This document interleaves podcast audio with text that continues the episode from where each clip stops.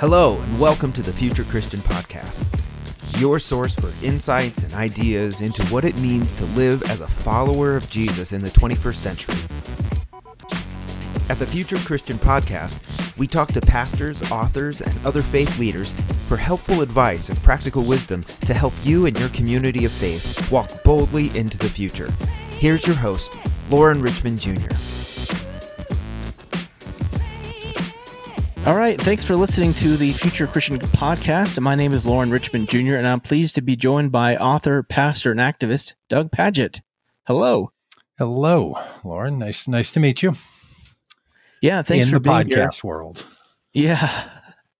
Uh, we cannot see each other face to face. We're doing this pure audio, and I have to ask: hmm um, Are you wearing a hat right now? Literally wearing that hat right now. Yes. Okay, a that's what I was. I'm going to put yeah, on blue my hat. fedora style.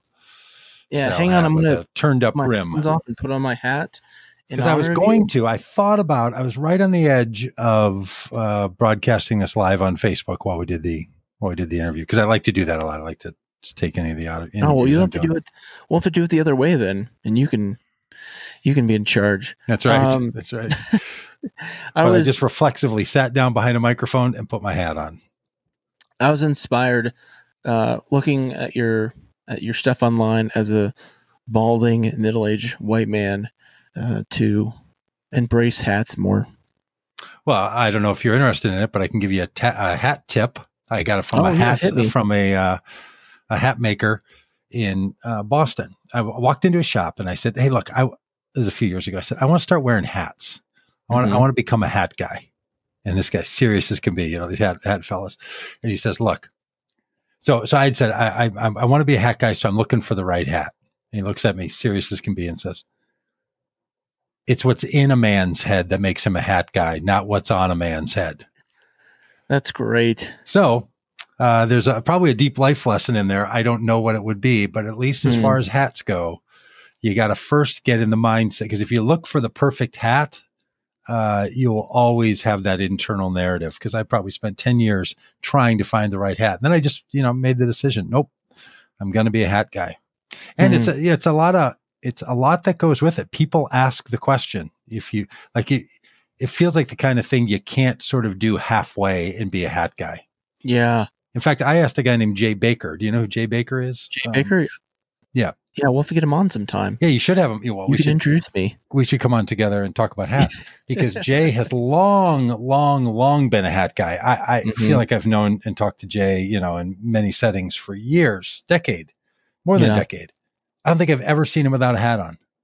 Wow. Uh, so I, I asked him. I said this thing about you know be- being a hat guy and uh, and all, and he he confirmed. He said, "Oh, absolutely. It's a it's a state of mind, not a state of the hat." Hmm. Profound. Well, I like to joke that um, I have a big head, literally and figuratively.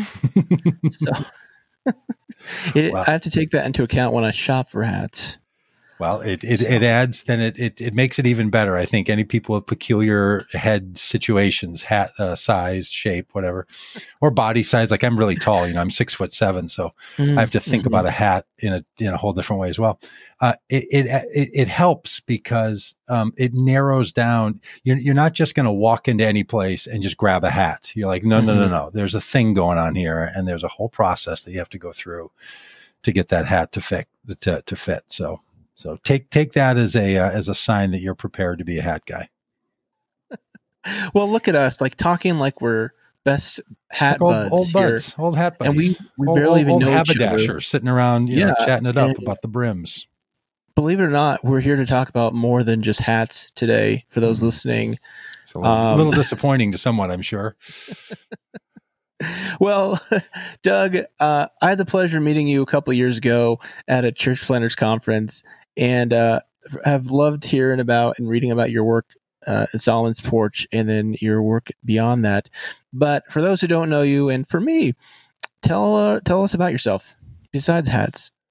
Yeah, uh, I live um, in the Minneapolis area. I've been a pastor uh, of the church you mentioned called Solomon's Porch.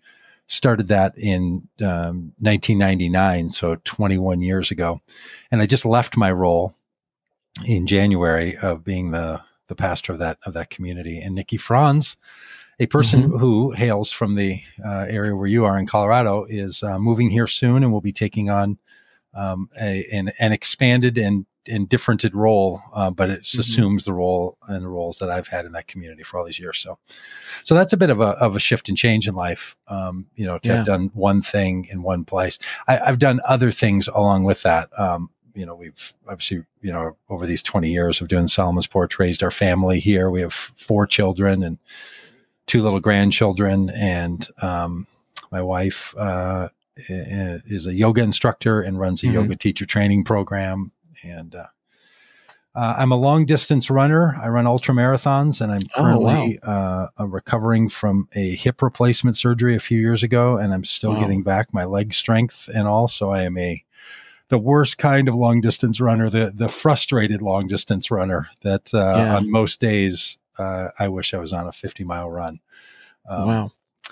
and uh, uh, yeah, I, I run an organization called Vote Common Good, and we exist to try to inspire, resource, and motivate faith voters, especially evangelicals and white Catholics, to stop the reelection of Donald Trump uh, on election day, November 3rd.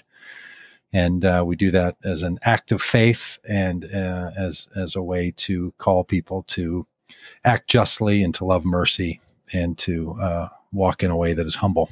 So, so that's what I that's what I do in my and and I write books, which is some some of what we're going to talk about. yeah. Yeah. Uh, or, or at least I, you know, I've said this. I've written ten books, and I've said this after many of them. At least I used to write books, so I don't know if I'm still writing them or not. I I currently do, am not writing anything. So Hmm. the book uh, "Outdoing Jesus: Seven Ways to Live the Promise of Greater Than" might be the final book. Well, hold on then. Like, let's not spoil it then before we get there. We're going to talk about that. Yeah, what does right. it mean? Tell me, um, tell me what, uh, tell me a little about your faith journey, if you would. Um, kind of what, if there's been some kind of transformation or change from your past to your current. Yeah. You know, I wasn't, I was raised in a family where we didn't have any religion at all. Uh, we never talked about it. Uh, I never went to church before I was 17. Didn't have really any construct for the Christian faith whatsoever. I didn't know anything about it. Didn't know, uh, you know, the, I didn't know Christmas and Easter had a connection to each other, uh, Wow. when I was four, 16. Um, just, I mean, think of a religion that you know of and know almost nothing about. And that's pretty much how I, uh, Yeah. interacted, interacted with Christianity. Wow.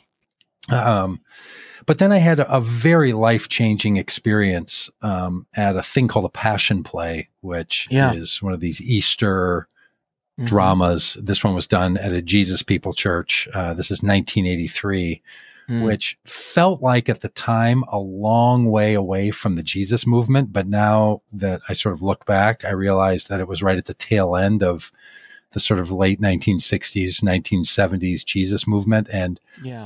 uh, I stumbled into this uh, this play through a friend of mine that grew up in the same apartment complex that I grew up in, and he had become a Christian, and invited me to go with him, and uh, I went knowing nothing about the Christian story at all, and just really connected with the Jesus narrative in in that play, and hearing the idea that God was on the side of humanity, and that Hmm. humanity was on the side of God, and that God wanted to connect with people to call them to a path of of justice and of goodness. And it, it actually replaced in my own mind um, this this vigilante narrative that I had that was um, I, I'd all, I'd had this sense kind of growing up that you were supposed to do good, supposed to do right, supposed to Yeah. protect the innocent, we're supposed to protect the weak. And I don't mean in like some moralistic sense. I've never really Uh huh. kind of connected to the sort of moral demands of, you know, propriety or something like that, but a deep ethical moral demand of Mhm. how people treat one another and um, especially that the, the the vulnerable and the defenseless would be defended. Yeah. And um, what I saw in the in the Jesus narrative was there there was a way to do that. I actually thought in the Passion play that the culmination was Jesus, you know, when he was crucified, saying, "Father, forgive them, for they don't know what they're doing." And then it got to a resurrection, which was even more significant. And that idea that embedded in the story of God's connection to humanity is not only that God is on the side of humanity, but that you can there there can be a way in which people are freed from the very burdens and hatred that's not only happening to them but burning on the inside of them. So all this stuff is sort of racing around in my Mhm. head, right? And uh, so so they do this altar call, which I didn't know what it was, but they just Yeah. said if this is a story that captures you, you should come down here and talk to some people. And I was sitting in the front row of the balcony and stood up, and I remember, you know, what what the Methodists would describe as that that's that strange warming of my heart, that kind of thing Yeah. Yeah. uh, went up, went down uh, front. They kind of prayed with it, and then they brought us to the back room. And Loren, I've I've spent a lot of time thinking about this part of the story and told it a lot and written about it. So I've you know I've uh, I've recreated it in my in the landscape of my memory. But we're sitting in a big circle. There might have been twelve or fourteen of us in our circle, and then there were lots of these circles. Right, there were lots of people that Yep. had come back come backstage, and they handed out a booklet and I think it was the booklet Steps to Peace with God, something like this, one one of those types. But if you know what I'm uh, describing here, it's one of those flat little booklets, maybe four inches wide, maybe two inches tall. And, you know, you, it, it would, it would go page by page with a different idea. And one of the pages in there had this, had this chasm, like a canyon. yeah. has yeah. God on one side of the canyon and the shape of a human being on the other side of the canyon and says, you know, that humanity keeps trying to get to God. And I remember looking at this while the guy's going through it and just about wanted to say out loud to him, like, did you see the story they were telling out on that stage out there? Because the story they were telling on the stage was not a story of there being a separation between God and humanity. That was kind of the whole point is that there's no separation between God and humanity. Hmm. right? Like and then they had recast the story in this booklet Yeah. into something else. And I have looked back on that date and realized from the first 15 minutes I was into the Christian faith, I was already fussing and fighting with these people's with people's pre-described descriptions of the story of the Christian faith that I didn't think matched not only my own experience but also the biblical narrative. And I've just felt like for, you know, 30 whatever it is, 37 years I've been Uh-huh. sort of wrestling with that same dilemma of wow. person after person handing you some version of a booklet Mhm. uh, that that tells you, well, here's here's an explanation that just is like Freaky Friday version of the explanation uh, of, of of how the thing goes. It's just as backward as can be. So, um, and partly because I grew up in a situation where I didn't have any religious backing or religious background or religious upbringing, I never Yeah. felt like I was indoctrinated into a way. And I Mm. was old enough, you know, I was 16, almost 17. I was able to sort of look at everyone's explanation, including my own, and just say, like, I, I don't know, like that's not a given. Like the, ev- everyone has an opinion about this stuff. And I find that to be very, very uh, heartening. I mean, I think theology is fundamentally a person's opinion. And um, we should we we can take it or leave it, and we can adapt Mhm. it and play with it but it's not anything more than that. And doctrine is just a theology done over time by a group of people and adhered to by a group of people rather than an individual one. So, so doctrine is the same way. It's, it's a, it's a person's or a people's explanation of, of how things work. And sometimes they're helpful. And a lot Yeah. of times, a lot of times they're not. well, So anyway, that's that, that's how I got into Christianity. And then I was then I was head in head you know head to feet in this thing and uh, started uh, started my life as a as a provocateur and activist in Christianity um, right away. I got suspended from my high school the next school year Wow. for handing out Christian literature and sued my school district for violation of my constitutional rights and yada yada yada. And, you know, so I've kind of been in that in that in that frame of of personal faith that's good for the world and is Mhm. supposed to be disruptive of um, of systems and structures. Wow. And uh, it sounds like there's a lot of integration between your early faith and your current faith. Is, is there anything you'd say that's different? You know, it's curious. Uh, I, I've thought a lot about this. That, and I've talked to a lot of friends of mine that are in this kind of work. You know, and we're older. Um, that a lot of us had some sort. A lot of people I know had an experience with Christianity that was either new, like mine, or was profound for them in their teenage and late teenage years. Mm-hmm. And now they're doing ministry work and they're trying. Basically, a lot of us, if you push us hard enough, you realize we're trying to get back to an version and expression of Christianity that matches the story that was happening in us when we first got into it.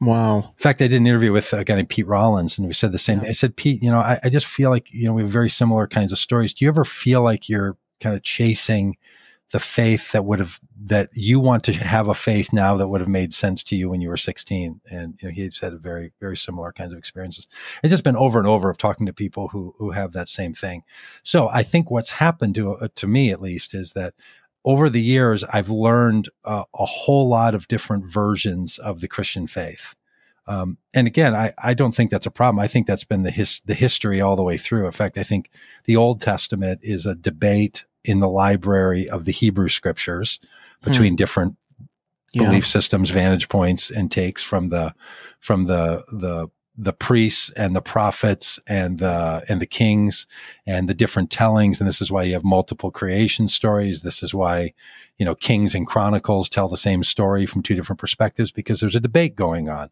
about how you're supposed to understand this and the, the debate in the jewish tradition between elohim and yahweh mm-hmm. You know, this, yeah. this, there's this thing going on. And in Christianity, that's totally happening. That's why we have four gospels, you know, uh, the, the, the, Christian faith, even, even when it got forced into a, you know, pigeonholed by, uh, by Constantine and Augustine and all the others of the first centuries, mm-hmm. they, um, they at least kept uh, a, a, collective of voices. And we know as best we can from early Christian history that around the Mesopotamian area, different Christian traditions were coming up that had um, their own scriptures. You know, they may have had one of the gospels, but not all of them, or they got some letters. You know, uh, like people living in Corinth may have never read the Book of Romans. It, like, it, right. it didn't didn't make it to them. You know, um, so you, you have these these different expressions of Christianity. There's nothing inherently wrong with that. Uh, we now would call those different denominations or different personal experiences or mm-hmm. I don't know groups.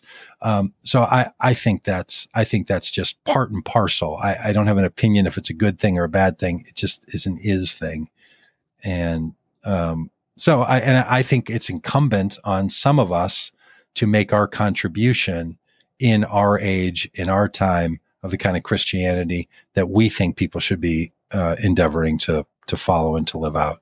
And um, that's what I think is the the the call for for some of us. I mean, some people become pastors or church leaders or yeah. ministry leaders, and they just buy somebody else's um, you know franchise so they become, you know, a Methodist or oh, Presbyterian a or a disciples or something. And then they're like, oh, I got it. You know, here, here it is. And some people are going to be chefs, right? And they're going to make their yeah. own restaurants.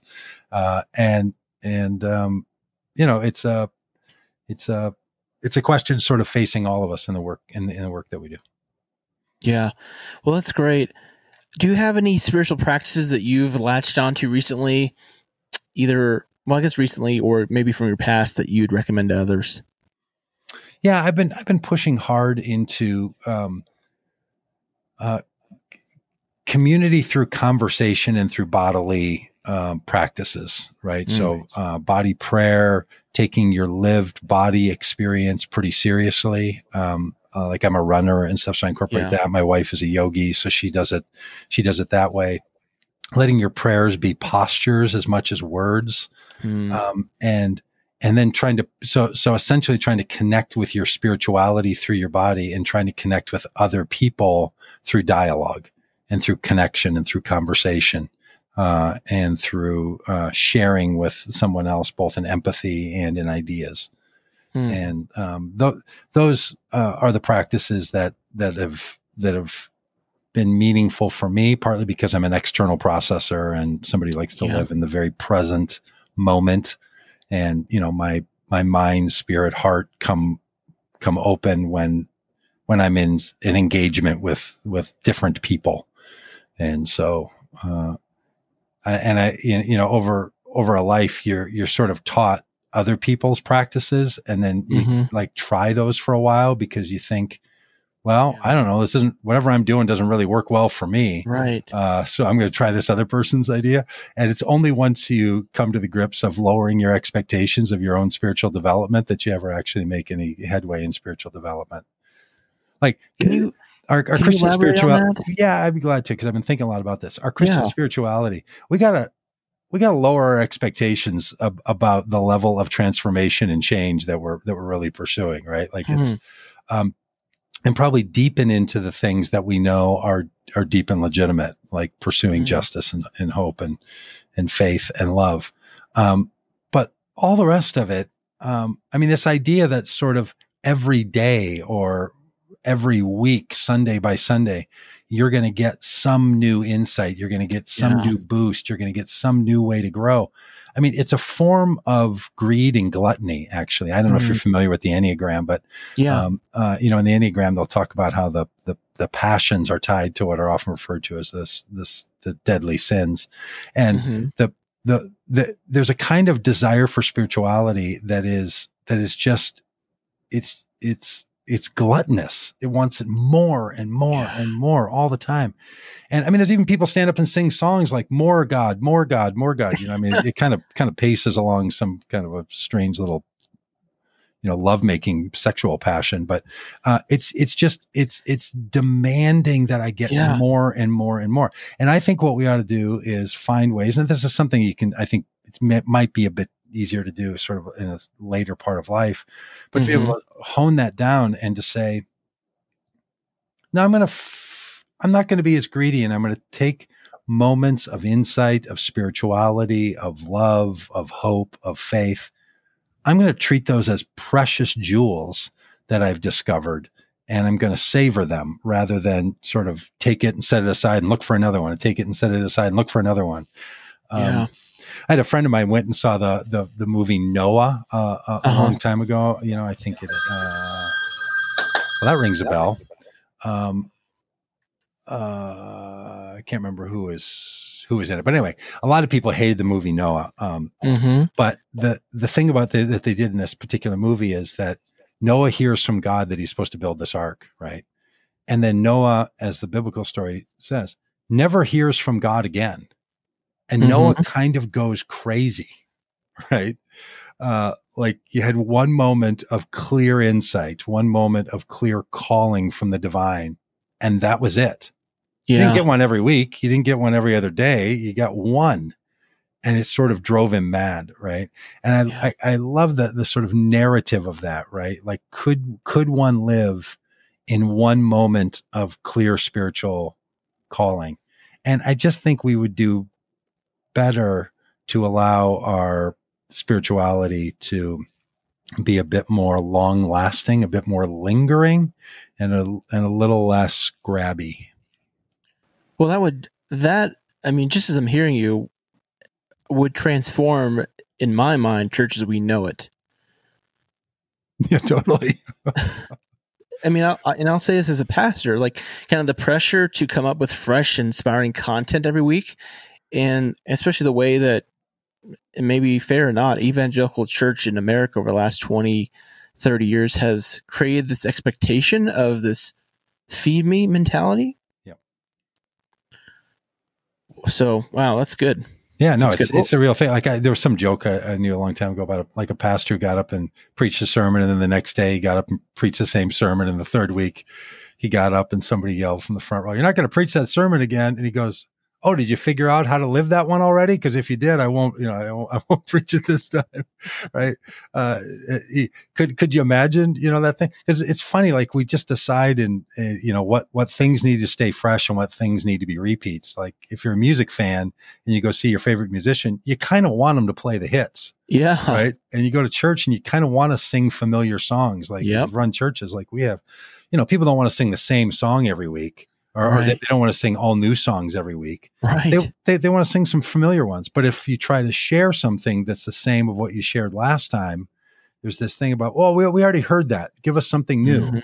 what new do you have what's something new that you have and, and look I, I i think we should be you know delving our own spiritual lives as you know uh, communities and and pastors and all but um, I think we should temper ourselves as somehow being a never ending vending machine uh, dispensing great spiritual wisdom day after day.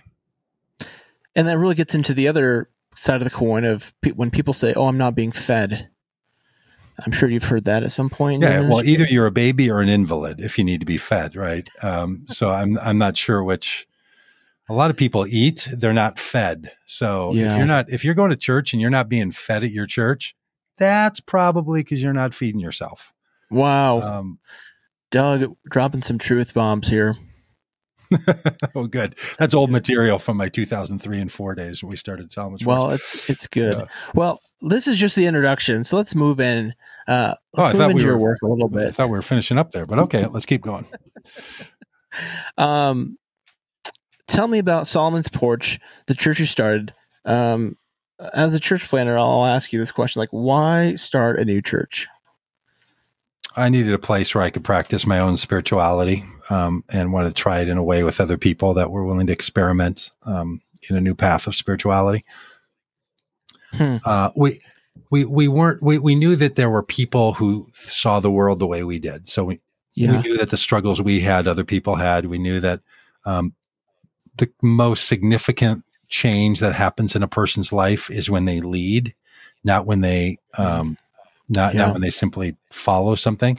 And so, if you look at anyone's life and have them describe the moments of transformation, you know, that happen in them as a human being, including their spirituality, happens when they're leading something. And the problem with churches isn't that the pews are full. The problem is that the leadership structure is full right? So uh, part of the reason for starting new churches is that you give a whole new group of people a chance to take a run at it, and Hmm. um, that's good. and and, th- and that's what we were trying to do. And and I think churches should only exist for certain length of time anyway, and then they they do just over time become closed systems. yeah, And so you start new churches because you know the same reason you start new restaurants or new businesses or something. It just it refreshes the whole the whole yeah, uh, life and the whole process and the whole system. I'm not entirely sure churches are the best way to carry the story of Jesus in our world.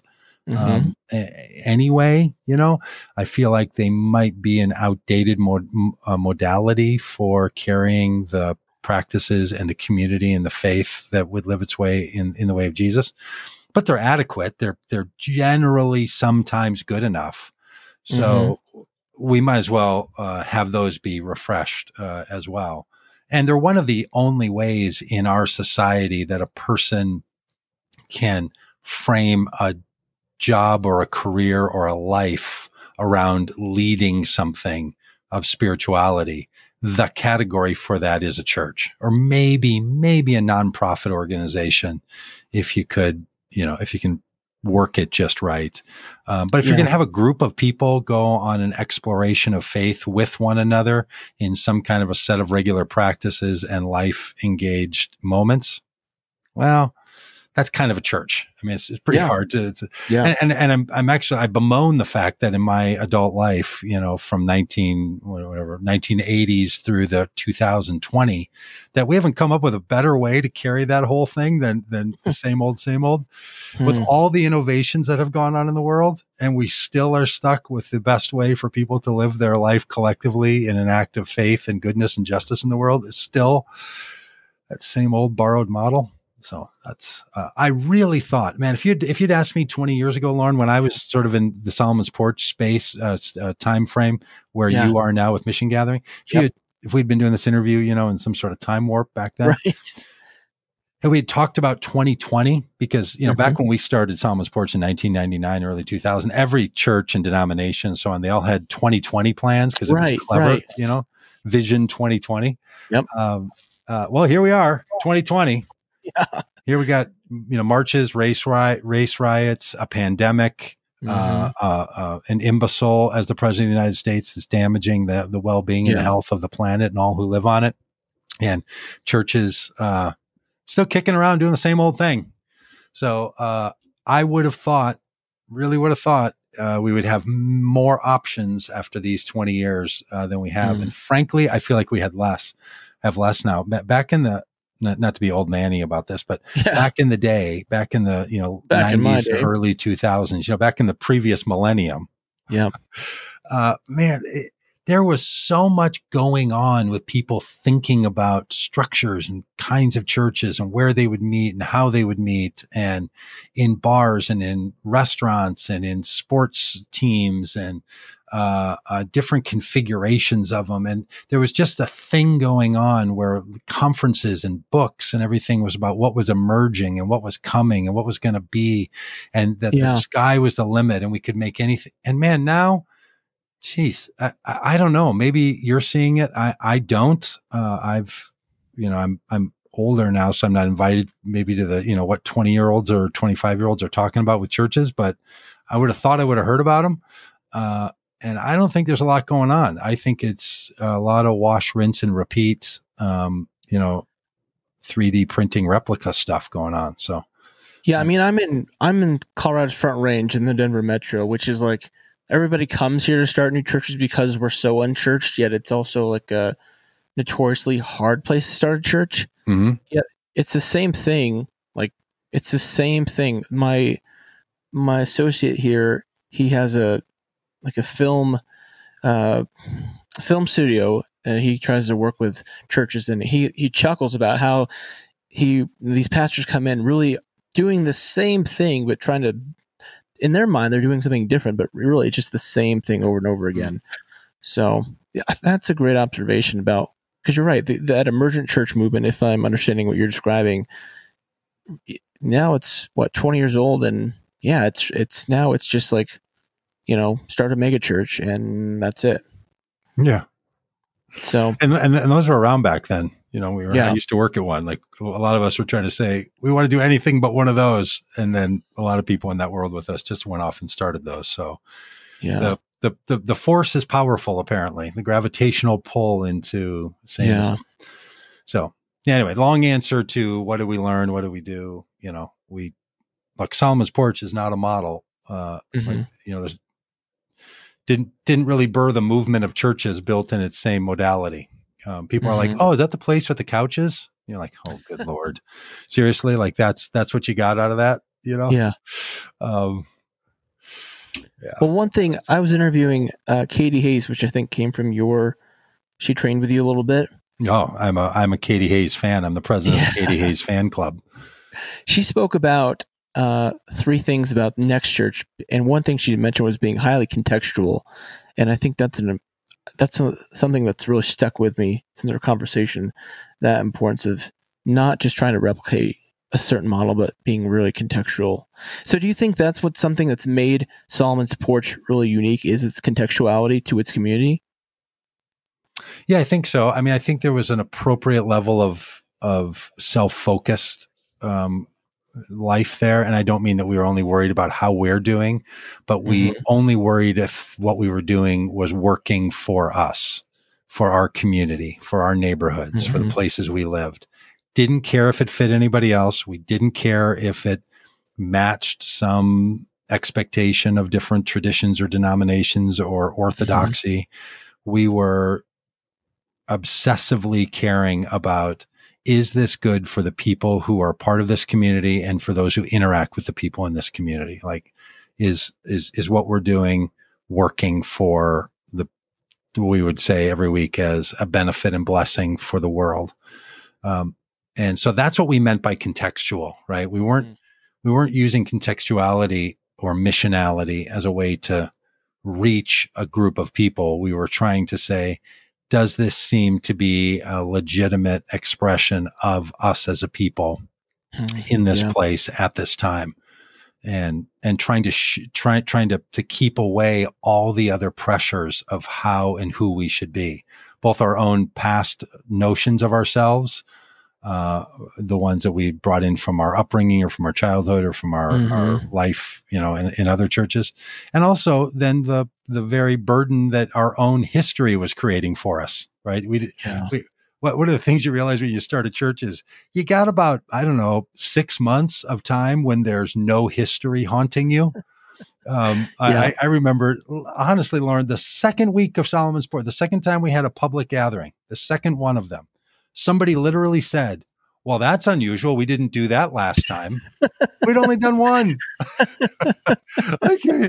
you, you know, but I, I, think maybe we had six months before there was enough of that built up where mm-hmm. there was some kind of a haunting, uh, uh, you know, legacy and reputation hanging over us. So you have to build in a regular practice like you know like oral health that you have mm. to clean daily to get the the residue of who you have been previously to be your fuel like the food you consume without being something that's sort of the the limitation that holds you up and wow, build up on good. your teeth. And man uh, uh, it's it's the one thing that a lot of church leaders ignore to their peril is your own success and reputation is that which will begin to haunt you. Wow. Yeah that's great so you've kind of hinted around at this, but you know, I, I need to hear it because I'm a church planner. So I need to learn. What would you say is maybe your biggest lesson you learned, or maybe the biggest mistake you made? Uh, I don't know. They're so there's so many. We, we we incorporated the notion of mistakes as the most healthy thing we could do. We we expected to make mistakes. We expected like a culture of accepting failure. Of failure, yeah. yeah, yeah. We we yeah. we thought it was supposed to work that way, and it you know it it it doesn't it doesn't take a hero to get to that level. You're just like, I don't know, that's what you do in sports. That's what you do in art. That's right. what you do in writing. That's what you do in all of life. Like, why do people act as if that's a, that's a major statement? So we just said, Hey, we're going to fail here as much as we yeah. and other people fail in every part of life. And that then, and then just, we'll do something about that. That might be just a, like good enough. I think, especially when there's, when the stakes are high, it almost makes failure seem so much more needing to avoid failure. yet When the stakes are high, you almost have to try that much harder just to take risks and be willing to fail. At least from my perspective. Well, like failure, engaging failure and being willing to fail in some ways is is about a deep pursuit to do something well. Right. Uh, like like if you yeah. lower your expectations enough where failure's not going to happen. yeah. You know, that's that's a way to do it. There's a there's a there's a great way to not fail there's a great way yeah. to not be embarrassed. There's a great yeah. way to not have your plans come up short and feel the disappointment. There's a great way to be sure you're never standing in that church space and looking around thinking no one's coming. There's a mm. great way to to feel like when you're driving home at night that you didn't just, you know, um, uh, do your job in a way that's going to be embarrassing to you and to anyone else if they ever tell the story of what happened at that at that meeting that morning or that night yeah, there's a lot of ways to avoid that. Um, but those are also the things that like, why else are you doing this? Do you, do you really think people need your church so bad? like they kind of don't. I, I promise you the majority of people in, you know, name your city, the majority of people in your city, they're not going to come to your church. The majority of people in your state, nope, not going to come. In the country, nope. In fact, all the people in the world, they're not going to come to your church right? Every everyone's not going to come save a couple of hundred or a couple thousand. Right. Even churches that are like really big deals, right? Like we got 5,000 people, we've got 13,000 people at our church. Yeah, so what? There's 7 million people that live within driving distance of your place or there's, you know, four yeah. million people. That's a statistical zero. It mm-hmm. is it, like the the obsession with us thinking that we're like um up to something that has to be transformatively great for society and culture. We are all a tile in this mosaic. We're all a thread in this in this blanket and we need to do our thing and make our contribution and all but what we're doing with our churches is not trying to execute something to such a degree that the ripple effects of our moment or of our program or of our of our service or gathering just linger in the air um, I mean, and probably only once people actually experience a high level of success are they able to say like, okay, well, the difference between success and failure, marginal. so, uh, so, so, so give it a try, try something, risk a little. Um, yeah. Lean, lean in a bit, lean in over well, the plate. That's great. Let's, let's move on. We've been talking about hats so much that I feel like we're running out of time to talk about uh, your book. So let's talk about your book, uh, your most recent book. Could be your last book, right? Uh, Outdoing I, I've, I've heard people say this. Yeah, I've heard people say this could be the last book he's ever written. Seven ways to live out the promise of greater than. So, what's your goal for the book? So the the book is written um, uh, around the statement of Jesus, where Jesus Right. says, "Those who believe in me will do the works I'm doing and do even greater works than these." And that's where the notion of greater than comes from. Jesus' call that those Yeah. who believe in him would do the works greater than he does. And I, so, what I'm trying to do with the book is to introduce to some people for the first time the notion that Jesus' expectation for fo- his followers was that they would do greater things than Jesus has done. And Mhm. that phrase is exclusive in the Gospel of John. And that phrase is in response to the seven miraculous signs that Jesus has just been credited with doing in the book of John. And then Mhm. when he looks, then he talks about and he basically says, Those things I just did, those seven miracles. And there's only seven miraculous signs in the book of John. There's not nine or 11 or 15, there's seven. Right. And I think they're meant to match the seven days of creation. I think they're a, cre- uh, Oh, a- a- yeah. they're a creation narrative. The Gospel of John starts out with a creation Yeah. poem, just as the book Yep. of Genesis.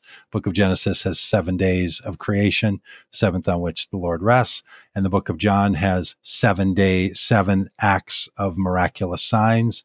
The seventh of which is the rising of Lazarus. So there's a thing going on in the in the literary structure of John, and Jesus says, you know, those people is outdoing the very miracles that Jesus is up to. But I think it's rooted, it really roots a kind of spirituality, right? The spirituality that says that Jesus is not to be understood and talked about as the miraculous exception to humanity, but rather as the magnificent rule for humanity. In other words, Jesus looks without fear of competition on humanity and those who are going to follow him in the in the steps of of the human way. But the people Yeah. are going to do what Jesus has been doing and do even greater things than these. And then theologians who chosen to deal with this subject have Right. debated about what is the greater than. Does that mean in frequency? Does that mean in volume? Does that mean in impact? Um, and so what I do in the book is I suggest how each of these seven become an archetype for how people can and should outdo Jesus from Hmm. the water to wine through the raising of Lazarus. Wow. Now, you write about moving beyond the superhero image of Jesus. And it talking theology here, we've kind of been beating around the bush. Like it, it makes me ask, like, are we looking at like a new Christology, a new understanding of Jesus? Yeah, I sure hope so. Um, you know, I mean, I, I'm trying to suggest that, and the you know, step one is to remove the the singular category of Christology. Okay, Right. yeah. uh, uh, right. Um, that uh, Christology, uh, uh, understanding of the Christ, ought to be subsumed into anthropology. Whoa. Okay. Yeah. Good. But um, so you know, that's sort of the f- the first step uh, of it, Mhm. and then we could move on to some of the other theological problems that, that are rooted from having a separate conversation about the Christ than you do about the Spirit, than you do about God, Uh-huh. than you do about humanity. It's that it's the ologiification of spirituality and the Christian story that creates the problem, right? Huh. Uh, like to to have a study of Christ separate from the study of fill in the blank. hmm There's the problem, right? That in in there lies lies the circumstance. But to your point, yeah, I do think we have to think about Jesus differently. And there was a super long section that um, uh, that that whole bit that's I don't know, it's like one half of one chapter maybe on getting rid of the superhero and the need Mhm. to get rid of the superhero. Man, that was that was like probably I probably written as much almost half as much as the total length of the book on that topic, and it all got whittled down by by wise uh, editors into that little bit. But that's basically the core of of the reason I'm writing the book is trying to provide the Christian spirituality alternative to the superhero narrative. And it's a really fascinating idea because I, I mean, again, I- I wrote in my notes like it feels a bit sacrilegious or irreverent, but Uh-huh. at, that's apparently what you're trying to do. Yeah. Yeah, for sure. Yeah. Look, look, the first step to good Christian spirituality is sacrilege and, irre- and, and, and irreverence, right? Go on about that. I mean, that this is that's the whole story of Jesus, right? Jesus got, he gets crucified because the, on the religious side you have you know one set of pressures saying he's claiming to be one with God. Yeah. And on the other side, you have the political pressures of of Herod and Pilate conspiring Right. with the religious conservatives to kill the Son of God Yeah. in the 21st century under the Trump administration, just as in the first century under under Herod and Pilate and Jesus. But Uh-huh. um, that's the whole thing, right? Is that it's the very act of sacrilege that you get to that. Mhm. When Jesus said, you, once you take into mindset, you start reading the gospels through the lens of heresy or sacrilege or irreverence. You're like, oh, there it is, there it is, there it is, there it is. Like when Jesus says the thing at the opening of the Sermon on the Mount and says, Yeah. or in the midst of the Sermon on the Mount, you are the light of the world, you are the salt of the earth. That was sacrilege. People, that's what you said about the word of God. Your mm. word is the light unto my feet. yeah. The, the Torah is tor- Right. well, where we get the word torch in English. Right. The Torah was the light of the world. Jesus looks at people and says, You are Torah. You are the light of the world. You are the salt that will heal the world. No, no, no, no. The word of God would be the salt that would heal the world. In fact, the, the, the opening, uh, I'm going to go preachy here for a second. In fact, the okay. opening of the uh, of, of, a creation narrative in the Gospel of John basically does this. And the word became flesh, sacrilege. Right? That's the whole. And then Jesus just he just keeps up with it all the time, Yeah. right? He takes the water and turns it into wine, and the water that he turns into wine in the very first of the miraculous signs, and they're always referred to, by the way, as miraculous signs. Mhm. They're not referred, meaning they're pointing to something. Right. pointing to a way of humanity. So the signs are there to show humanity how humanity ought to live, that we ought to live on the same path that Jesus is on, the everlasting path, the the eternal path. Um, I mean, I got a whole bit in there about you know the eternal path and about belief being different than believe, and and you know all this. There's th- there's a lot in John that sort of sort of leads to all this. I won't get into all that now. Um, it's all in the book if people want to pick it up for fourteen ninety nine at your local retailer. Absolutely. Yeah. Um, well, the, the water that he uses for wine is the water that came from the purification jars. Like miraculous sign number one take the thing set aside for purification to make you ceremonially clean so that you would have a clean group and an unclean group, or a sanctified group and a sacrilege group. And Yeah. that's the very container that Jesus turns into the container to hold the wine for all the people to have at the wedding.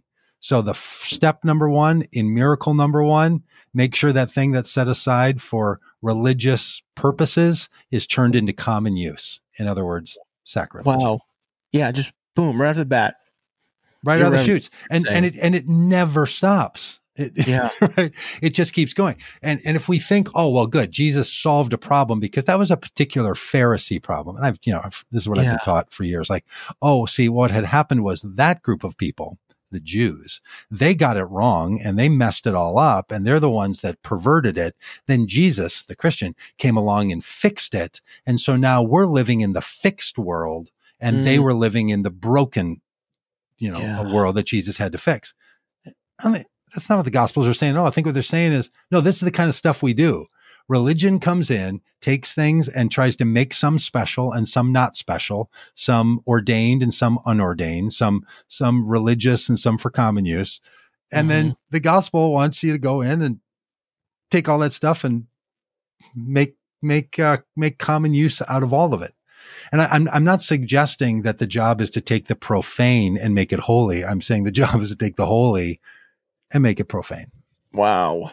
That's that's Like if we don't get rid of the whole, if we don't get rid of the notion of the holy, we're in trouble. If we think that the whole job is to try to say, just call everything holy, call everything holy. And I Mhm. get what people are doing, you know, when they want to sort of say, my church is everywhere, so everything is holy. I, I get Yeah. that. That's a great move. I, am not bickering with that at all.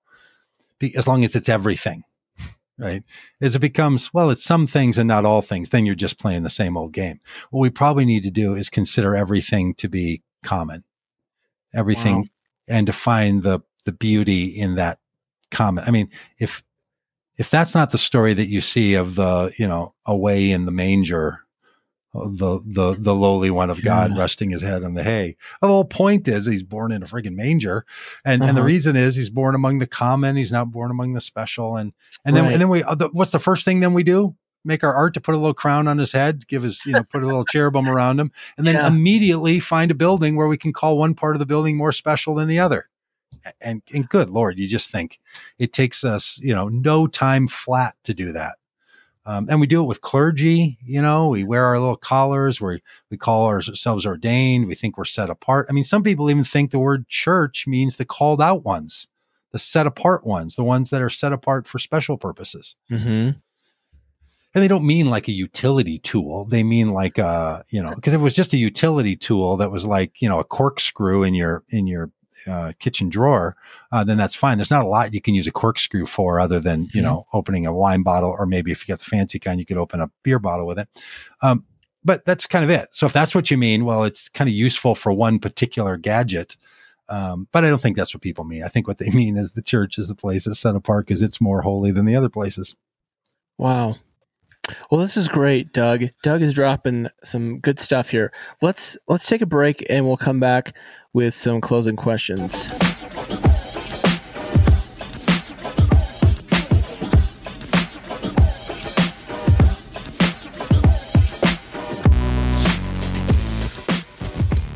All right, we're back with Doug Pagitt. And uh, Doug, I want to ask you, you can take this as seriously or not as you want to, and be imaginative here with people confine themselves to the Roman Catholic Pope, but imagine you could be like the Pope of world Christianity. Like, uh-huh. what's your what's your big move if you're Pope or equivalent for a day? You know, I think it would be to to be sure that the the systems that that religious people are asked, compelled, uh, uh, encouraged, demanded to pay attention to the systems and structures that hurt mm. and harm people.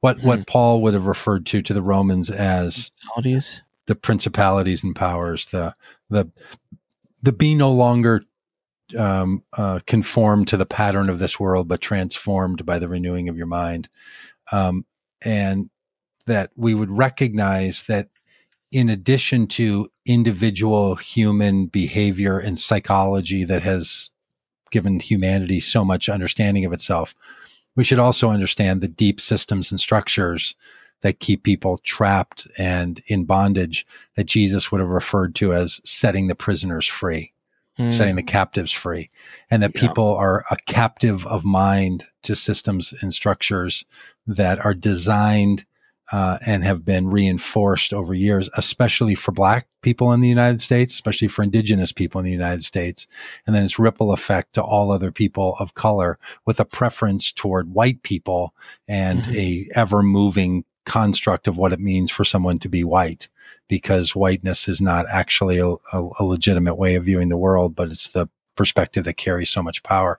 So I think that would be the thing I would want to inject into religious spirituality and especially Christian spirituality, because Christianity actually has a lot to say about that. It's, it was born in an age of which Jew and Gentile, um, uh, uh, distinctions were a lot was being made of those uh, to the point that some were saved and some were not and um, yeah. into that world you get a, a, a calling for a particular way of being. Yeah. Um, I want to ask too if there's a Christian or uh, could be non Christian historical religious figure or theologian you'd want to bring back to life or meet.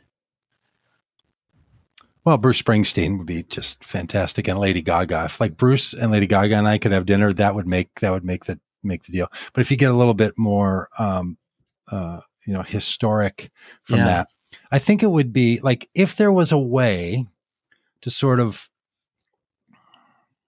bump history in some time machine like way, it'd be go to go back to that Augustine Mm-hmm. Pelagius arguments of the third and four, the fourth century, you know, the late 300s, early 400s, when the church was starting to form, and Yeah. when a, when Constantine was wanting to have one religion that he could dominate his land by, and Augustine became his theologian of choice, and Mhm. those who followed in the way of Augustine, and just I don't know, sort of a bumped bumped history enough to to knock a little more.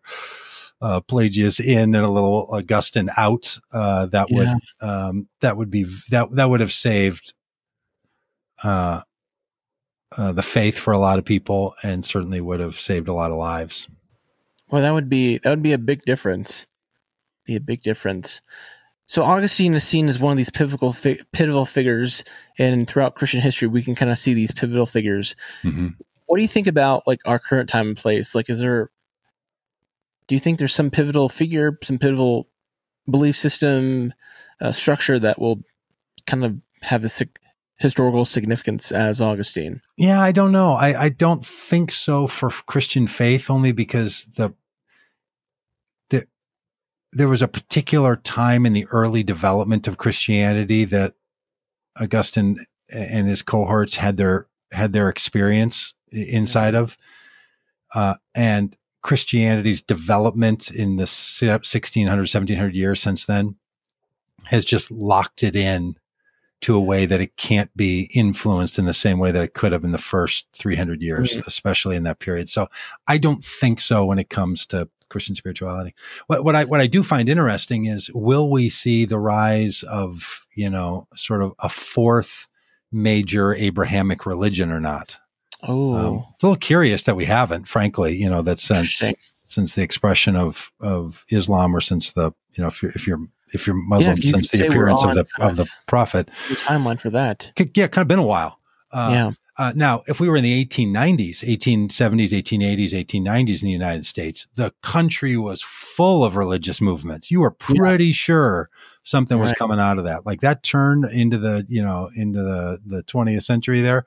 That was, baby, those guys were fired up. I mean, the, you know, you look back at your church history and you're like, what was going on back in the late 1800s? The rise of industrial age and, and the, uh, the movement of, of, of religious traditions. And man, it was incredible. If you look at all the, all that came out of that. Um, Yeah.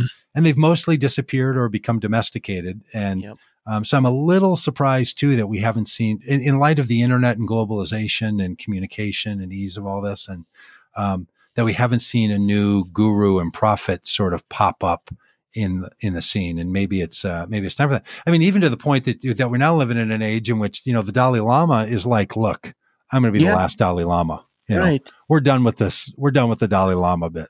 Um, and so you're like, wow, this is really going another way. It just seems that, uh, I don't know, maybe, maybe there's a time for a, a new religious movement. I would love to see a, a, religion born out of the Jesus way that's rooted in love rather than rooted in, in obedience. I think that would be Hmm. a real, uh, a real uh, way forward. And I know a lot of people are trying to work toward that.